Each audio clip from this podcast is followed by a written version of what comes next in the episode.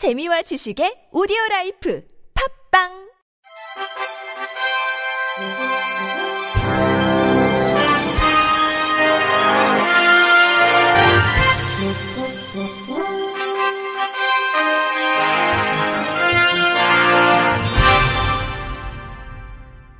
청취자 여러분 안녕하십니까. 4월 14일 금요일 KBS 뉴스입니다.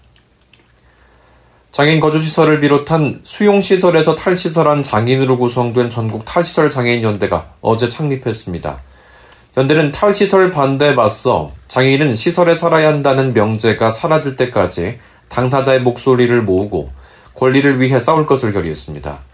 연대 김진수 공동준비위원장은 김포 시설에서 20년을 살다 8명이 보따리 싸서 마로니에 공원에서 자립한다고 농성한 당사자다.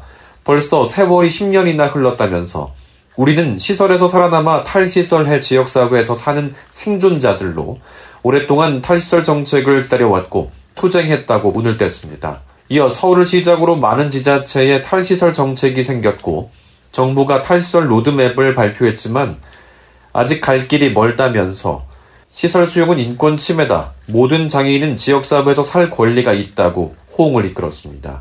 이날 축사를 전한 김미연 유엔 장애인 권리위원은 탈시설은 국가 책임이다. 탈시설의 핵심은 자립생활을 하도록 주거 환경과 활동 지원을 보장해야 한다는 것이라면서 시설에서 사는 것은 시설을 유지하는 것은 국가의 의한 감금과 구조적인 차별로 정의한다. 당연히 국가가 배상과 보상을 해야 하고 진상조사위원회를 꾸려야 한다면서 연대 활동을 응원했습니다. 장애인 탈시설 지원법 제정을 대표 발의한 더불어민주당 최혜영 의원은 장애인 탈시설 지원법을 발의했고 로드맵을 발표했지만 윤 정부는 탈시설이라는 단어조차 언급하지 않아 오히려 전진적인 후퇴를 걱정하게 됐다면서 시설에 살아야 하는 사람은 없고 누구에게나 지역사회에 더불어 살아갈 권리가 있다고 탈시설 정책 관련 의정 활동에 힘쓰겠다고 말했습니다. 언론의 장애인 학대 보도 권고 기준이 마련됐습니다. 국회는 어제 제405회 국회 제4차 본회의를 열고 이 같은 내용의 장애인복지법 개정안을 통과시켰습니다.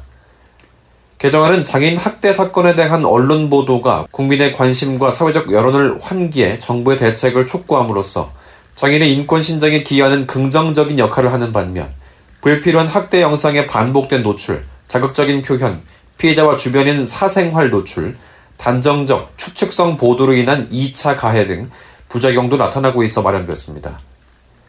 이에 개정안은 보건복지부 장관이 장애인의 인권보호와 장애인 학대 예방에 관한 정확한 정보 제공 등을 위해 대통령령으로 정하는 관계 중앙행정기관의 장과 협의하고 언론의 장애인 학대 보도 권고 기준 수립과 이행 확보 방안을 마련하도록 했습니다. 또 언론의 장애인 학대 보도에 대한 권고 기준을 준수하도록 협조를 요청할 경우에 적극 이행하도록 했습니다. 스포츠윤리센터가 장애체육인 대상 인권 침해 실태 조사를 진행한 결과 선수 20.5%가 인권 침해를 경험한 것으로 드러났습니다. 실태조사 결과에 따르면 최근 2년 내 대상별 인권 침해 경험률은 선수가 20.5%, 지도자가 15%, 심판이 13.7%로 집계됐습니다. 선수와 지도자의 경우에는 경력이 길수록 인권 침해 경험, 목격률이 높은 경향을 보였고, 모든 대상에서 인권 침해 유형 중 이동권 및 접근권의 경험, 목격률이 가장 높은 것으로 나타났습니다.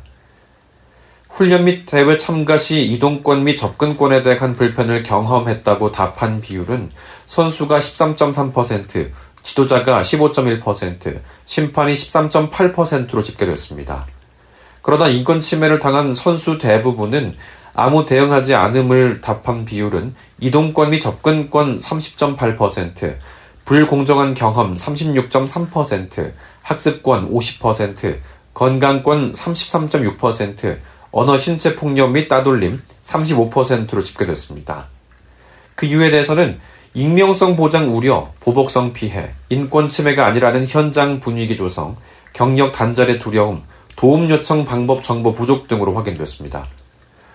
또 조사 대상자들은 인권 침해 예방과 해결을 위해서 장애인 인식 개선 교육이 의무화됐으면 좋겠다. 피해자가 2차 피해 상황 발생 우려에 대해 개선돼야 한다. 인력 채용 시 인권 침해 여부 등에 대해 면밀한 사전 검증이 필요하다. 인권 침해 조사기관의 권한이 강화되고 감시 체계가 구축되면 좋겠다. 신고 절차 간소화가 필요하다 등의 해결책이 필요하다고 제시했습니다. 한국장애인개발원이 인천전략 채택 이후 한국 정부의 인천전략 이행을 위한 사업 수행 과정과 성과, 의 등의 내용을 담은 인천전략 10년의 약속 다큐멘터리를 공개했습니다. 인천전략은 한국이 주도하는 제3차 아태장애인 10년 동안 아태 지역 7억 명 장애인의 권리 실천을 목표로 지난 2012년 유엔 아시아 태평양 경제사업위원회가 채택한 행동 전략입니다. 한국 정부는 인천 전략 이행을 위한 기금을 조성하고 개발도상국 장애인 삶의 질의 향상을 위한 국가별 협력 사업, 글로벌 연수 사업 등을 10년간 진행해 왔습니다. 다큐멘터리는 지난 10년간 아시아 태평양 지역 내 약 7억 명 장애인의 권리 실현을 위해 수행된 인천 전략 이행 기금 사업을 역사적 차원에서 시청각 자료로 기록하고 기금을 통한 한국 정부의 장애 분야 국제 협력 노력의 성과를 확인하고자 만들어졌습니다. 약 35분 분량의 다큐멘터리는 국 영문으로 제작됐고 국문은 배우 조진웅이 내레이션에 참여했습니다. 또 인도네시아 자카르타 현지 로케이션 촬영분과 국내외 사업 관계자의 생생한 인터뷰가 수록됐습니다. 다큐멘터리는 개발원 유튜브 채널에서 시청할 수 있고 해당 다큐멘터리를 위해 제작된 음원 세 곡은 오는 20일부터 각종 음원 사이트에 공개됩니다. 인천 유나이티드가 점자가 표기된 특별한 유니폼을 국내 프로스포츠 최초로 선보입니다. 인천구단은 점자가 표기된 2023 시즌 special kit을 제작했다고 밝혔습니다. all black 색상 바탕에 회색 톤의 마킹과 패치, 상의 전면 구단 엠블럼 윗부분과 후면 목 부분에 구단명이 점자로 표기됐습니다. 인천 선수단은 오는 16일 펼쳐지는 하나원큐 K리그 1 7라운드 강원FC와의 원정 경기에서 special kit을 처음 착용할 예정이며 이후 22일 8라운드 수원 FC전 홈경기와 25일 9라운드 울산 현대전 홈경기에서 착용할 계획입니다. 세종시는 장애인의 치과 의료 서비스 접근성 향상을 위해 어진동 단국대 치과대 세종치과병원에 권역 장애인 구간 진료센터를 설치하고 내년 상반기에 운영에 들어갈 예정이라고 밝혔습니다. 권역 장애인 구강 진료센터는 세종시가 지난달 말 보건복지부의 권역 장애인 구강 진료센터 설치 지원 공모에 선정되면서 계기를 마련했습니다. 시는 현재 추경 예산에 국시비 절반씩 총 사업비 13억 원을 편성 중이며 올 하반기 단국대학교 치과대학, 세종치과병원대 면적 445.86제곱미터 규모로 진료실, 전신마취 수술실, 회복실 등을 설치합니다. 치과 치료가 필요한 장애인이 권역장애인 구강진료센터에서 진료를 받을 경우 장애 유형, 등급, 소득 기준에 따라서 비급여 진료비 10에서 50%가 감면됩니다. 최민호 시장은 센터 설치로 관내 장애인의 치과 진료 접근성을 강화할 수 있게 됐다면서 행동 조절이 어려운 장애인을 위한 전신마취 진료 등 고난도 구강 진료도 가능해져 장애인에게 보다 질 높은 진료를 제공하게 될 것이라고 전했습니다. 이상으로 4월 14일 금요일 KBIC 뉴스를 마칩니다. 지금까지 제작과 진행 이창훈이었습니다. 고맙습니다. KBIC